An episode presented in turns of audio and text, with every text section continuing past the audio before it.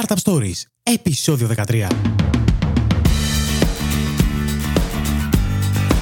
Καλώς ορίσατε στο 13ο επεισόδιο του Startup Stories, το podcast που παρουσιάζει ελληνικές startups και μέσα από συνεντεύξεις με τους ιδρυτές τους, αλλά και με ανθρώπους του επιχειρηματικού χώρου, θα σας βοηθήσει να πάρετε τις γνώσεις και την έμπνευση που χρειάζεται για να ξεκινήσετε τη δική σας προσπάθεια. Σας ευχαριστώ που για μία ακόμη εβδομάδα ακούτε αυτό το podcast. Το επεισόδιο αυτό κρύβει ακόμη μια πρωτιά. Για πρώτη φορά θα ακούσουμε μια γυναίκα founder να μιλάει για το startup που δημιούργησε. Συγκεκριμένα θα ακούσουμε τη Λέλα Αδρίτσα, μια εκ των τριών συνειδητριών του Νανούκα, που μαζί με τη Νάταλη Λεβί και Κατερίνα Λάμπρου δημιούργησαν ένα ιδιαίτερο marketplace που υπόσχεται να κάνει τη ζωή με το παιδί ευκολότερη. Με τη Λέλα κάναμε μια πολύ όμορφη συζήτηση, στην οποία μας περιγράφει τι είναι το Νανούκα, εξηγεί το πώς λειτουργεί και φυσικά αναφέρεται στο ποια ήταν η ανάγκη που γέννησε την ιδέα πίσω από την εταιρεία.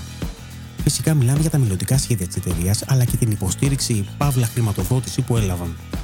Τέλο, κάνουμε μια συζήτηση για τη γυναική επιχειρηματικότητα, αλλά και το πόσο εύκολο ήταν τρεις νέες μητέρες να δημιουργήσουν μια δική τους startup εταιρεία. Προσωπικά βρήκα πολύ ενδιαφέρον τη συνέντευξη αυτή. Α ακούσουμε λοιπόν τη Λέλα. Λέλα, καλώς όρισες στο Startup Stories. Σε ευχαριστώ που δέχτηκες να συμμετέχεις σε αυτό το podcast.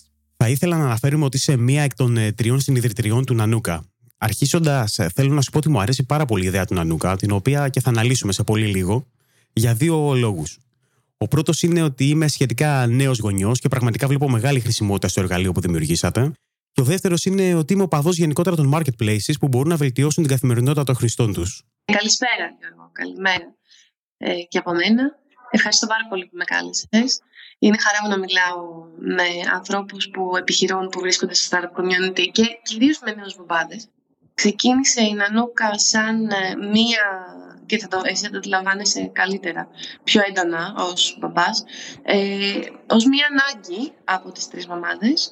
Ε, η Νάταλη Λεβί, η Κατερίνα Λάμπρου και εγώ είχαμε μέσα από το χώρο του blogging, μάλλον στο πιάσω από την αρχή, είμαστε τρεις μαμάδες επαγγελματίες η καθεμία στον τομέα της. Αφού παντρευτήκαμε και κάναμε τα παιδάκια, συνειδητοποιήσαμε ότι θέλαμε να κάνουμε κάτι περισσότερο και να μην μείνουμε τόσο ανενεργές στο κομμάτι επαγγελματικό. Έτσι αποφασίσαμε να βγούμε στο χώρο του blogging ανεξάρτητα η καθεμία, δεν γνωριζόμαστε. Ε, είχατε τις εργασίες σα πρακτικά και. Είχαμε τις εργασίες μας, απλά εκείνον τον άχαρο χρόνο του πριν γεννήσεις και του όταν έχει γεννήσει, που άχαρο το λέω γιατί ουσιαστικά δεν μπορείς να εργαστείς, αλλά δεν έχει έχεις και πάρα πολλές απορίες και δεν έχεις κάποιον να τι λύσει.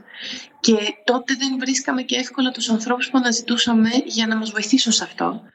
Ε, έτσι, κατα... ο και οι τρεις κατευθυνθήκαμε στον χώρο του blogging, που τότε είχε έρθει δηλαδή στην Ελλάδα και επειδή και οι τρεις είχαμε ένα background εξωτερικού με σπουδές, ε, το είχαμε δει, το είχαμε βιώσει πιο έντονα. Έτσι, μπήκαμε στον χώρο αυτό πιο έντονα στην Ελλάδα.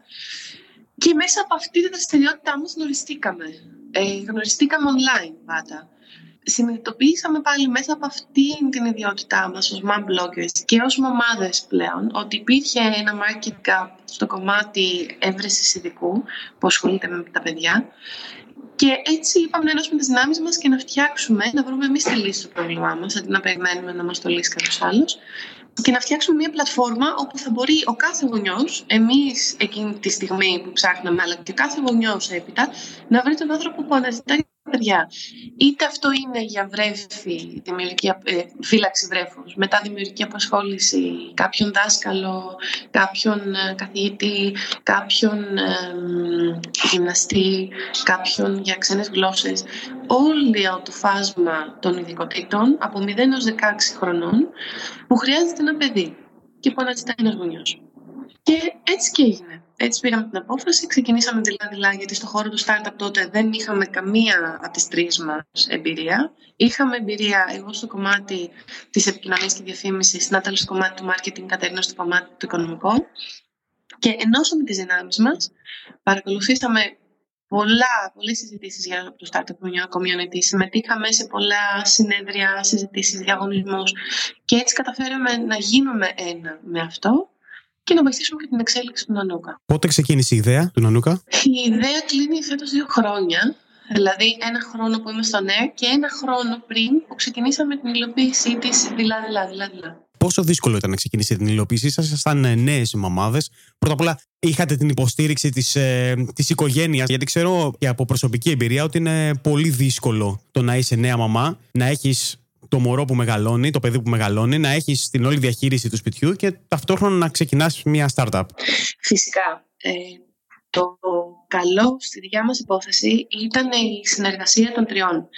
Είμαστε και τρεις μαμάδες, αντιμετωπίσαμε δυσκολίες σαν μαμάδες γιατί έπρεπε να έχουμε δύο ρόλους όλη τη μέρα. Ωστόσο, το ότι ήμασταν τρεις, καταφέραμε η μία να καλύπτει την άλλη σε στιγμές που δεν μπορούσε κάποια να παρευρεθεί στο κομμάτι επαγγελματικό. Συγχρόνως, επειδή στην αρχή στο χτίσιμο του Νανόκα, επειδή είναι κάτι online, ακριβώς αυτή η φύση της δουλειάς μας μας επέτρεπε να κάνουμε και πολλή δουλειά από το σπίτι. Έτσι κάποιες ώρες που τα παιδιά είτε λείπαν, είτε κοιμόντουσαν, είτε υπήρχε και ο σύζυγός μου σπίτι, μπορούσαμε και εμείς εκεί να, βάλουμε το, να κάνουμε το αντίστοιχο κομμάτι κάθε μέρα.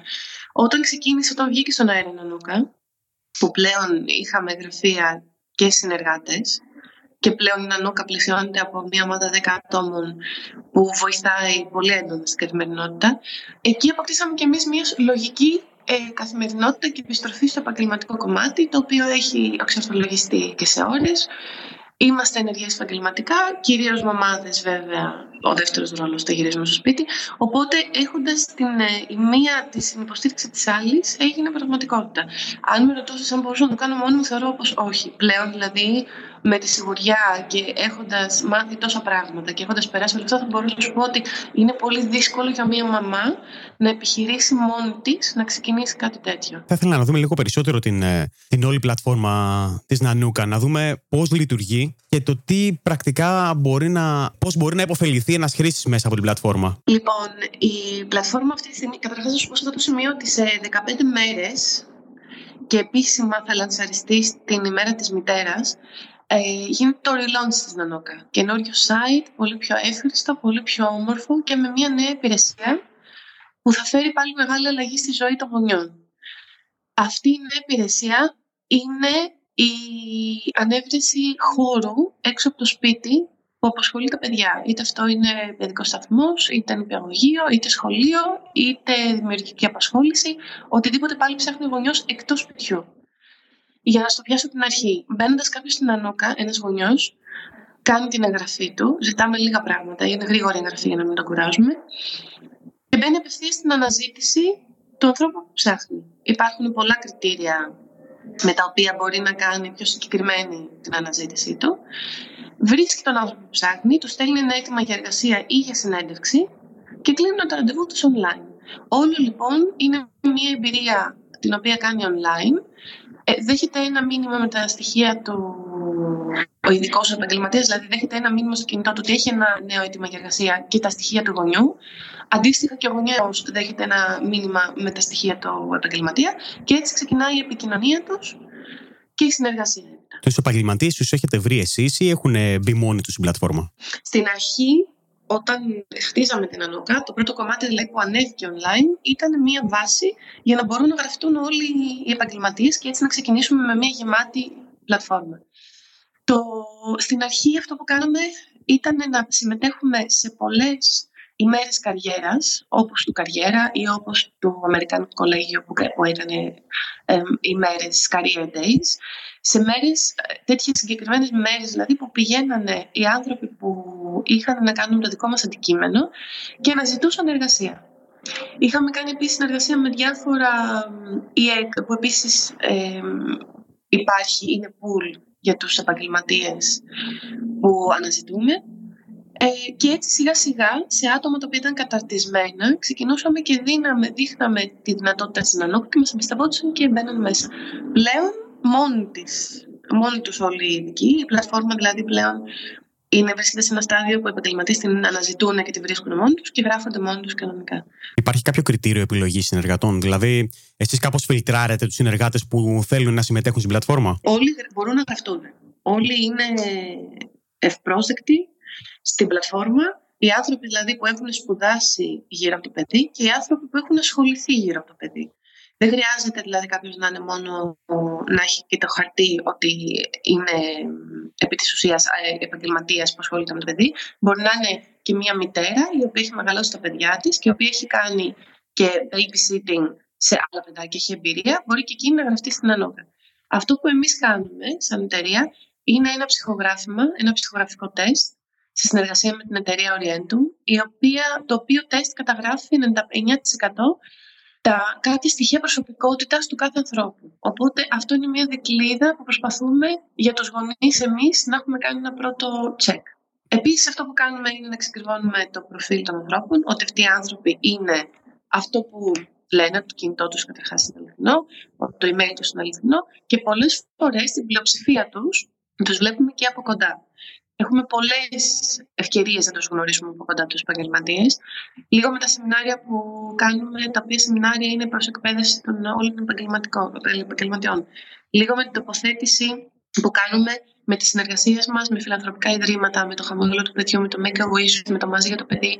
Κάνουμε τοποθέτηση επαγγελματιών σε εκδηλώσεις των φιλανθρωπικών ιδρυμάτων για να βοηθήσουμε αφενός και για να μπορούμε και εμείς να τεστάρουμε την άλλη τον κόσμο μας. Είναι πολύ σημαντικό αυτό γιατί ουσιαστικά δίνεις την ε, αίσθηση ασφάλειας και στους γονείς. Ακριβώς, ακριβώς. Α πούμε λοιπόν ότι μπαίνω εγώ στην, ε, στην Ανούκα και ψάχνω ένα babysitter για, τον, ε, για το γιο μου. Mm-hmm. Φαντάζομαι ότι βρίσκω μια λίστα από babysitters και μπορώ κάπως να τους φιλτράρω; Η διαδικασία είναι ότι κάνεις την αναζήτηση.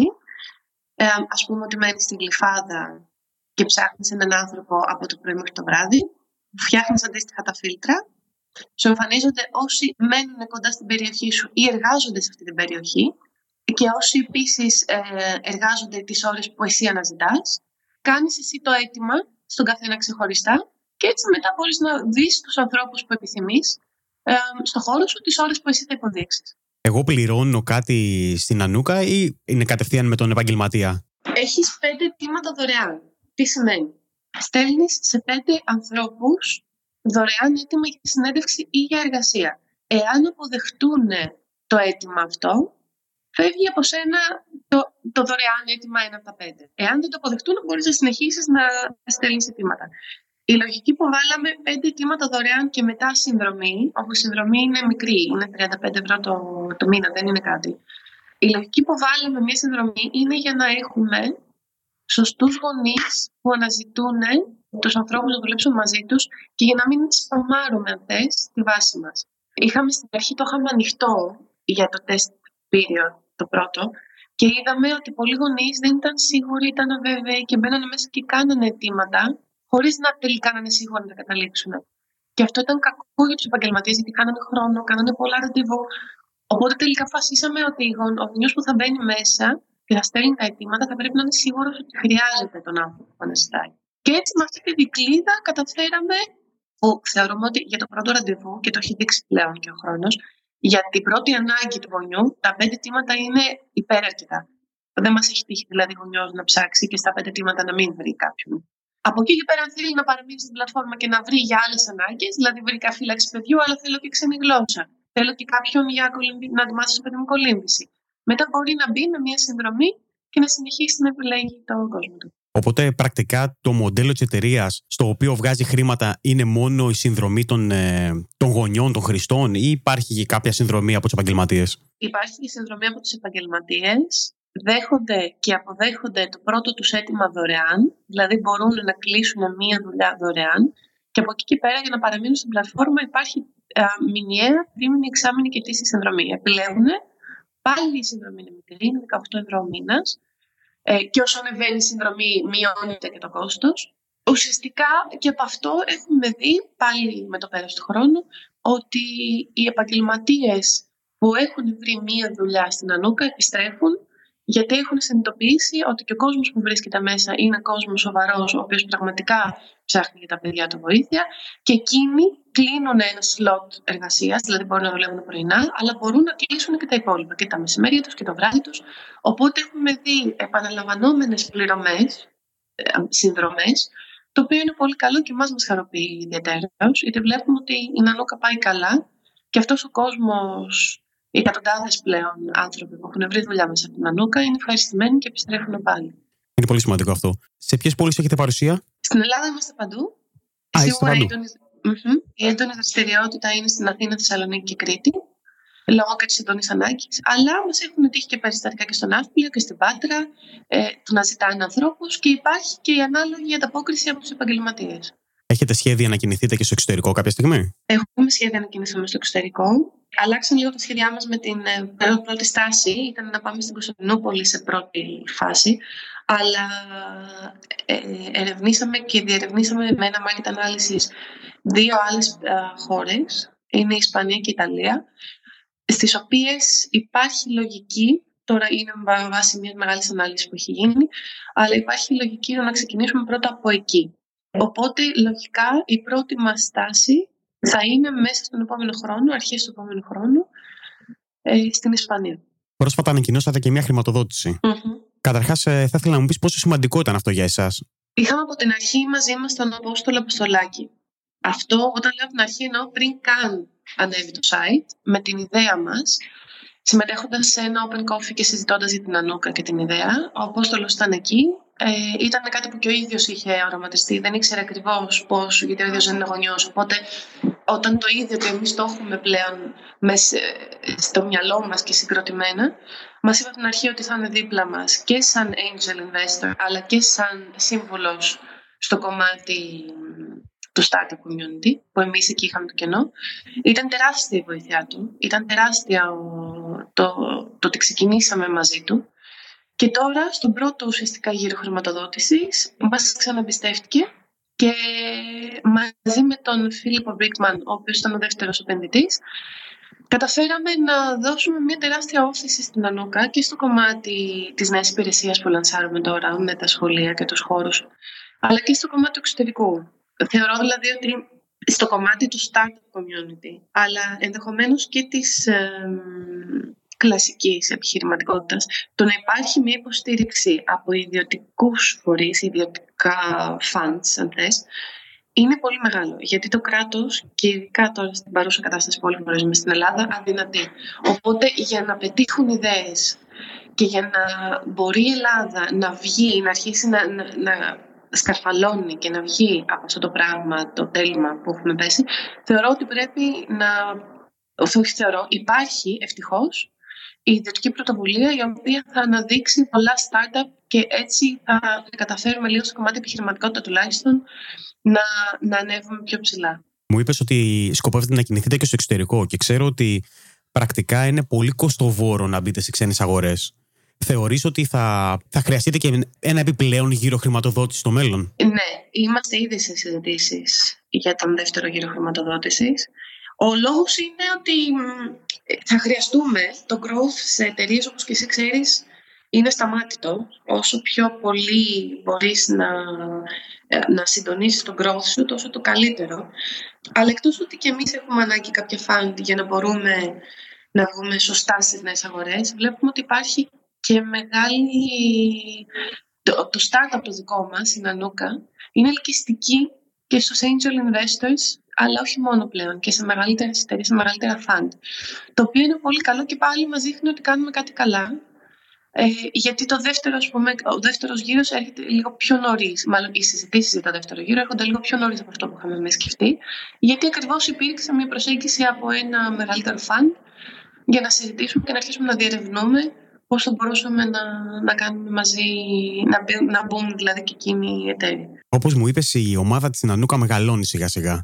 Και είναι λογικό αυτό και είναι και πολύ ευχάριστο. Πόσο διαφορετικό είναι από το να είσαι μόνο σου blogger και πρακτικά να, να μην έχεις κάποιον από κάτω υπάλληλο, με το να έχεις να συντηρήσεις μια ολόκληρη ομάδα; Μεγάλο. Ε, δηλαδή μου το λέγανε φίλοι μου, ο σύζυγός μου που έχουν κάνει τις δικές τους εταιρείες, το πόσο δύσκολο και συνάμα αγχωτικό είναι να έχεις ανθρώπους που δουλεύουν μαζί σου και να είσαι υπεύθυνος για αυτούς τους ανθρώπους και τώρα το βιώνουμε και οι τρεις γιατί έχουμε μια εξαιρετική ομάδα. Δεν είναι μόνο καλή στη δουλειά τους, είναι πολύ καλοί άνθρωποι και συνεργάτες και φίλοι πλέον και είναι πραγματικά πολύ αγχωτικό να πρέπει να κοιτάς τα νούμερα και να κοιτάς κάθε μέρα ότι εκτός από τη δικιά σου την ε, επιβράβευση και τη δικιά σου την πρόοδο, πρέπει αυτή η εταιρεία να πάει καλά, γιατί έχεις από κάτω 10 ανθρώπους που πρέπει κάθε μέρα να νιώθουν την ασφάλεια της εργασίας τους. έχει και τα καλά, έχει πολλά καλά, ότι το growth αυτό δεν μπορείς να το πετύχεις μόνος σου. Εάν αυτοί οι άνθρωποι δεν ήταν μαζί μας, δεν θα είμαστε εδώ που είμαστε. Αλλά είναι και αυτό το κομμάτι, και ειδικά σε μια χώρα σαν την Ελλάδα αυτή τη στιγμή, οι καθημερινές εξελίξεις και αλλαγές επηρεάζουν το κάθε τι που κάνουμε. Οπότε όλο αυτό το άγχος σίγουρα το περνάμε εμείς και προσπαθούμε να μην το περνάμε στην εταιρεία και να το ξεπερνάμε όσο πιο καλά μπορούμε. Μέσα σε αυτά τα χρόνια που τώρα τρέχετε την Ανούκα, υπάρχει κάποιο μεγάλο εμπόδιο που αντιμετωπίσατε σήμερα; Αν ναι, ποιο είναι αυτό; Δεν θα μπορούσα να πω ότι συναντήσαμε κάποιο μεγάλο εμπόδιο. Χτυπάω ξύλο. Θεωρώ ότι η... γενικότερα αυτά τα δύο χρόνια η πρόοδο μας και η εξέλιξη ήταν πολύ smooth. Δεν είχαμε κάποιο σκαμπανέβημα έντονο. Ενδεχομένως θα μπορούσα να πω το καθημερινό άγχος μας, γιατί πρόκειται για μια πλατφόρμα που ουσιαστικά αφορά στα παιδιά, ο τελικό αποδέκτη είναι το παιδί. Οπότε αντιλαμβάνεσαι ότι το καθημερινό μας άγχος είναι να είναι καλές οι συνεργασίες καθημερινά με αυτά τα παιδιά να βρουν δουλειά οι επαγγελματίες, να βρουν λύση οι γονείς, αλλά at the end of the day αυτό που μετράει είναι τα παιδιά αυτά να παίρνουν όσο πιο εκπαιδευμένους, όσο πιο μορφωμένους, όσο πιο σωστούς ανθρώπους μπορούν για τη δικιά τους την, ε, για το δικό τους το, το well-being. Αυτό αν θες είναι το καθημερινό μας άγχος σίγουρα κάποια πράγματα στο κομμάτι του online, κάποια μικρο σκαμπανεβάσματα, κάποια bugs που και εμείς τώρα τα μαθαίνουμε, τα αντιλαμβανόμαστε, προκύπτουν και προκύπταν έντονα στην αρχή, τώρα πλέον όχι τόσο. Εκεί ήταν λίγο το έπεσε το site, το, γιατί ουσιαστικά όταν το μαγαζί σου το site σου είναι σαν να κατεβάζεις ρολά όταν πέφτει το site. Οπότε Σωστά. εκεί είχαμε το άγχος. Αλλά πλέον ε, τα, και αυτά τα αντιμετωπίζουμε πολύ πιο εύκολα και γρήγορα, δεν έχουμε τέτοια θέματα. Οπότε, overall, θα έλεγα ότι όχι, όλα καλά. Μια ερώτηση που την κάνω πάντα είναι ότι αν ε, σήμερα με τις ε, γνώσεις και την εμπειρία που έχετε ξεκινήσατε από το μηδέν την προσπάθεια της Νανούκα. Τι είναι αυτό που θα κάνατε διαφορετικά; Πολλά πράγματα θα κάνω διαφορετικά. Και αυτό είναι και μεταξύ μας λέμε. Αν δηλαδή σήμερα είχα αυτές τις γνώσεις που όταν φτιάχνει κανείς ένα startup δικό σου, είτε πετύχει είτε δεν πετύχει, όταν φτάσει στο σημείο να το, φτια... να το, να το ανεβάσεις, να το... δηλαδή να είναι έτοιμο, θεωρώ ότι είναι το καλύτερο πτυχίο που έχεις πάρει ποτέ. Εγώ δηλαδή, αφού έφτασα εδώ, αυτό θα πω στα παιδιά μου κάποια στιγμή. Ότι το να κάνεις μια δικιά σου δουλειά, ανεξάρτητα από το αν θα είναι πετυχημένη ή όχι, οι γνώσεις που έχεις κερδίσει από αυτό το πράγμα είναι τόσες πολλές που είναι το καλύτερο μάστερ που μπορούσε που δεν έχεις κάνει. Άρα, με αυτό το μάστερ στο χέρι, το μάστερ εισαγωγικά, αν γυρνούσε πίσω το χρόνο, σίγουρα θα άλλαζα πολλά πράγματα, γιατί πλέον έχω το, τι, τις γνώσεις και το practicality του να ξέρω τι δεν έπρεπε να είχα κάνει δεν κάναμε κάποιο λάθος. Δεν υπάρχουν λάθη. Υπάρχουν απλά αποφάσεις που μπορούσαν να σε βοηθήσουν να τρέξεις πολύ πιο γρήγορα. Θέλω να μιλήσουμε και γενικά για τις startups όμως και γενικότερα για την επιχειρηματικότητα. Εσείς, σαν εταιρεία, έχετε μια ιδιαιτερότητα σε σχέση με αρκετές άλλες τεχνολογικές startups. Η ιδιαιτερότητα αυτή είναι ότι είστε και οι τρεις γυναίκες founders. Γενικά υπάρχει ένας μύθος, ή τουλάχιστον έτσι νομίζουν αρκετοί, ότι δηλαδή για να ξεκινήσει μια startup εταιρεία πρέπει να είσαι 25 χρονών, να μην έχεις υποχρεώσεις, να μην έχεις οικογένεια, να δουλεύεις 18 ώρες την ημέρα. Τελικά, πόσο αλήθεια είναι αυτό; Θα σου πω κάτι που μου έλεγε παλιά ένα... το αφεντικό μου που δούλευα παλαιότερα σε μια εταιρεία, όταν είχα πρώτο ξεκινήσει, ότι δεν με νοιάζει να κάτσεις να δουλέψεις 10 και 12 ώρες. Δεν με ενδιαφέρει. Εγώ θέλω να δουλέψει 8. Δεν θέλω να δουλεύει παραπάνω. Θέλω αυτές τις 8 ώρες να μου δώσεις το καλύτερο που έχεις και μετά να πας σπίτι σου. Και το θεωρώ και το λέμε και στα παιδιά εδώ, ότι το, το ζητούμενο δεν είναι να τρώμε άπειρες ώρες μέσα σε ένα γραφείο. Να δουλεύουμε και να προσπαθούμε. Καταρχάς, στο μυαλό του ανθρώπου δεν μπορεί να δουλέψεις πάνω από 8, άντε 10 ώρες. Δεν μπορείς να είσαι fruitful και να βγάζεις σωστέ αποφάσεις σε, σε τόσες πολλές ώρες δουλειάς.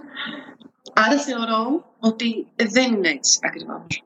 Ε, σίγουρα, σου ξαναλέω, το ότι ήμασταν τρεις βοήθησε πολύ γιατί μπορούσαμε τρία μυαλά να πάντα καλύτερα από ένα. Αλλά έχοντας πλέον δει ότι και, την, ε, και μετά από ένα χρόνο εμπειρίας, μπορώ να σου πω ότι δεν χρειάζεται να καταθέτεις όλη την ψυχή σου, την ψυχή σου, ναι, όλο το χρόνο σου. Το οποίο σημαίνει ότι δεν χρειάζεται να είσαι 25 χρονών για να τα πετύχεις. Ίσα ίσα θεωρώ ότι το να κάνεις ένα startup βοηθάει πάρα πολύ η πρώτη σου εμπειρία εργασιακή. Γιατί όπως σου είπα, κάποια στιγμή αυτό το startup πάει καλά και το εύχομαι σε όλους, θα πρέπει να διαχειριστείς προσωπικό. Το οποίο για να το διαχειριστείς σωστά θα πρέπει να έχεις υπάρξει και εσύ υπάλληλο εταιρεία, θα πρέπει να έχεις καταλάβει τι σημαίνει ε, να δουλεύεις, τι σημαίνει να, να είσαι εργαζόμενος. Θα πρέπει να έχεις αντιληφθεί πώς πρέπει να δουλεύεις. Γιατί το να δουλεύουμε σε μια εταιρεία, το, το να είσαι, ας πούμε, το αφητικό αυτό που λένε, δεν είναι καθόλου εύκολο. Οπότε θα πρέπει να έχεις πρώτερη εμπειρία εργασιακή, πολλή εμπειρία ε, και ενδεχομένως και κάποιες ανάλογες σπουδές πάνω σε αυτό που πας να κάνεις. Ε, οπότε ηλικιακά εγώ από μόνη μου θα το ανέβαζα στο, στο μετά τα 28, ας πούμε, αν θες ένα γενικό εύρος. Στο κομμάτι μαμάδες ή αν θες στο κομμάτι γυναίκες, θα σε πάω σε λίγο πιο γενικό. Παρότι μας έχουν κάνει πολλές συζητήσεις και σε συνεντεύξεις ότι πώς γίνεται σε ένα startup community που στο Δουβλίνο πέρσι που ήμασταν, παρευρεθήκαμε στο Web Summit, η Ευαλαγκόρια είχε πει ότι το συνολικό startup community, του συνολικού startup, στη σκηνή της startup ε, σε όλο τον κόσμο, το 15% μόνο είναι γυναίκες, το οποίο κάτι λέει. Θα έλεγα εγώ από την εμπειρία μου στην Ελλάδα ότι σαν γυναίκες δεν είχαμε, δεν είχαμε καμία ιδιαίτερη μεταχείριση. Δεν είχαμε καμία διαφορετική προς το κακό μεταχείριση. Ίσα ίσα, αυτό που μπορώ να πω, είναι ότι οι περισσότεροι συμπαραστάτες μας και believers σε αυτό που κάνουμε ήταν άντρες, οι οποίοι είδαν τρεις επαγγελματίες, άσχετα με το φύλλο, και ήταν εκεί και το κάνανε support. Άρα θεωρώ ότι πλέον, και το λέω με μεγάλη χαρά, δεν υπάρχει τουλάχιστον στην Ελλάδα και τουλάχιστον όσο υπήρχε αυτός ο διαχωρισμός του Α, είσαι γυναίκα, Α, είσαι άντρας, Α, επιχείρηση, εσύ δεν. Η νέα γενιά έχει έρθει και αντιμετωπίζει equally γυναίκες και άντρες. Αυτό που θέλει να δει απέναντι είναι επαγγελματισμός και από εκεί και πέρα ξεκινάει. Συμφωνώ απόλυτα σε αυτό. Πραγματικά συμφωνώ απόλυτα σε αυτό. Εσύ τι συμβουλή θα έδινες σε μια γυναίκα που θέλει να ξεκινήσει κάτι δικό της; Αλλά ίσως μπορεί να μην είναι σίγουρη και δεν ξέρει αν είναι κατάλληλη στιγμή να το κάνει. Κάναμε, να σου πω σε αυτό, πάνω σε αυτό, κάναμε, είχαμε μια αντίστοιχη, επειδή έχουμε ρωτηθεί τόσες φορές και επειδή έχουμε κάνει πολλές συνεντεύξεις πάνω σε αυτό, οι τρεις μας κάτσαμε και είπαμε τη μέρα της γυναίκας ότι κάτι πρέπει να κάνουμε για να δείξουμε στις υπόλοιπες γυναίκες ότι είναι καλό να επιχειρήσεις, είναι καλό να προσπαθήσεις να επιχειρήσεις, είναι καλό να βγεις παρότι είσαι μαμά, να προσπαθήσεις να, να κάνεις το σου πραγματικότητα. Και έτσι κάναμε, δημιουργήσαμε μια καμπάνια, το Make It Happen, όπου φωτογραφήθηκαν ε, γύρω στις 20 πετυχημένες καθεμία στον τομέα της μαμάδες, γυναίκες, επαγγελματίες. Με αυτό ακριβώς το, το λόγο. Γι' αυτόν ακριβώς το λόγο. Για να βοηθήσουμε τις γυναίκες να συνειδητοποιήσουν στην Ελλάδα και έξω από αυτή. Γιατί το Make It Happen είναι ένα παγκόσμιο σλόγκαν, hashtag αν θες, ε, ότι είναι εύκολο, αν και εφόσον το θες, να προσπαθήσεις να, να κάνεις τον όνειρό σου επαγγελματικό πραγματικότητα. Αυτό που θα έλεγα στις γυναίκες είναι ακριβώς αυτό. Ότι αρκεί να προσπαθήσεις. Δεν χρειάζεται να είναι όλα πετυχημένα. Και βάζοντας κάτω την ιστορία και ως προς τους άντρες και ω προ τι γυναίκες επαγγελματίες, πολύ πετυχημένοι επαγγελματίες σήμερα έχουν αποτύχει τουλάχιστον μία φορά στη ζωή τους. Το οποίο είναι πολύ καλό να το έχεις στο μυαλό σου. Και εγώ το είχα από την αρχή όταν φτιάχναμε την Ανούκα στο μυαλό μου. Και το λέω και κάθε μέρα που περνάει. Ότι ακόμα και αύριο χτύπα ξύλο, αν γινόταν κάτι και έπρεπε να σταματήσει η λειτουργία με την Ανούκα, θα ήμουν τόσο χαρούμενη ότι καταρχάς το προσπάθησα και ότι ε, κατά δεύτερον έγινε πραγματικότητα αυτό που απλά ήταν μία ιδέα τριών ομάδων. Άρα θα έλεγα ότι οπωσδήποτε πρέπει κάποιος να προσπαθήσει, έστω και από το σπίτι του, έστω για λίγο, έστω μέσα από το blog, έστω, δηλαδή υπάρχουν τρόποι πλέον και το online community το επιτρέπει, ο καθένας να μπορεί να βάλει το μικρό λιθαράκι και να κάνει το δικό του όνειρο πραγματικότητα όσο, όσο εκείνος μπορεί πόσο σημαντικό θεωρείς ότι είναι η υποστήριξη του σύντροφού σου; Δηλαδή, εγώ ξέρω ότι η σύζυγός μου με υποστηρίζει πάρα, πάρα πολύ σε οτιδήποτε έχω κάνει και είναι πάρα, πάρα πολύ σημαντικό γι' αυτό για μένα. Εσάς, οι δικοί σας σύντροφοι, πώς έχουν αντιμετωπίσει όλη αυτή την προσπάθεια; Ήταν. Είναι σίγουρα συζητήσεις που πρέπει να γίνονται με το ζευγάρι ως προς τη διαχείριση του χρόνου. Αν τα παιδιά βρίσκονται σε μια ηλικία που μπορούν τα πρωινά να πηγαίνουν σε σχολείο, ή και όχι, εάν τα παιδιά βρίσκονται σπίτι και έχουν μία κοπέλα από την Ανούκα να τα κρατάει, είναι σίγουρα ε, μία λογική πορεία ζευγαριού. Τι εννοώ, στην Ελλάδα πλέον, αλλά και στο εξωτερικό πολύ πιο έντονα, η μαμά είναι ενεργή. Η... Το να φτιάξεις ένα δικό σου startup δεν είναι τόσο φοβιστικό όσο ακούγεται. Αν δηλαδή μια γυναίκα θα δούλευε σε μια οποιαδήποτε δουλειά, αντίστοιχα μπορεί να κάνει και τη δικιά της. Και το ότι ο μύθος του ή τη μαμά, όταν γίνει μια γυναίκα μητέρα, πρέπει να κάθεται σπίτι, έχει πάλι στη νέα γενιά και με χαρά το λέω, αρχίζει να καταρρύπτεται γιατί δεν είναι έτσι. Πλέον ούτε τα έσοδα είναι τόσο μεγάλα από το ένα μέλος μόνο του σπιτιού, το σύζυγο.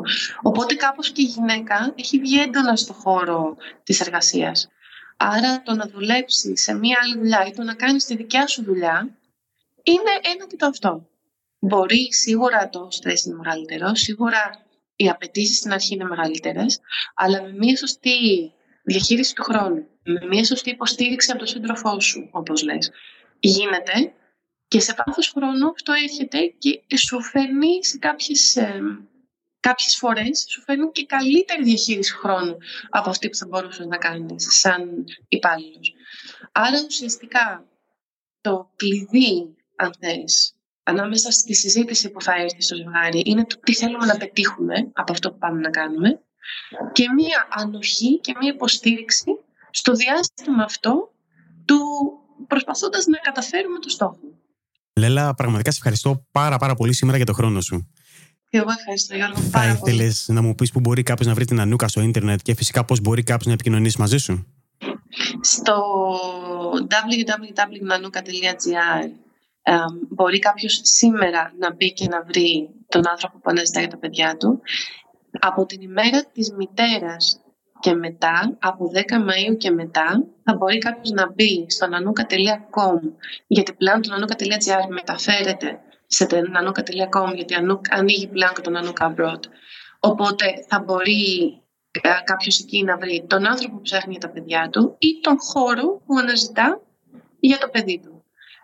όταν λέω το Nanuka Abroad εννοώ, επειδή αυτό δεν το είπα νωρίτερα, το nanuka.com πλέον ανοίγει σε όλο τον κόσμο.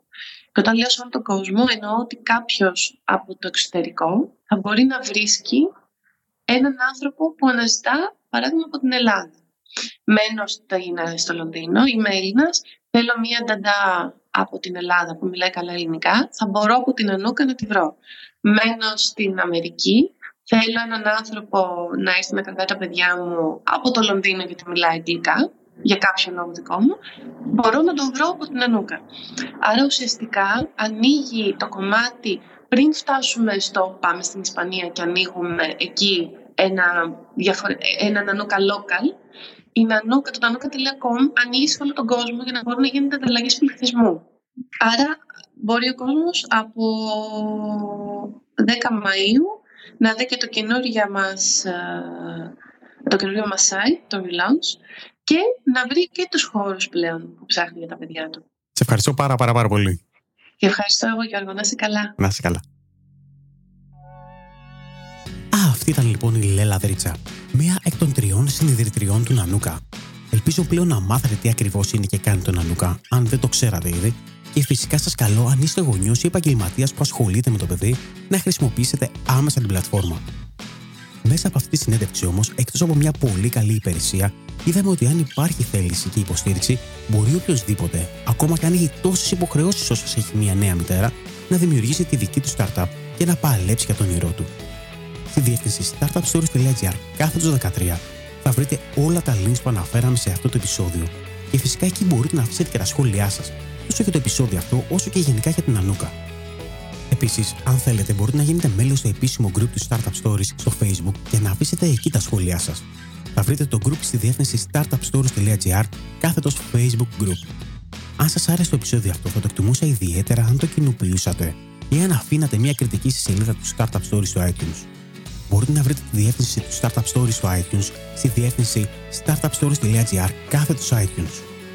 Τέλος, αν έχετε να προτείνετε κάποιο startup που πιστεύετε ότι αξίζει να ακούσει στο Startup Stories, θα ήθελα να μου το στείλετε συμπληρώνοντας τη φόρμα που θα βρείτε στη διεύθυνση startupstories.gr κάθετος propose.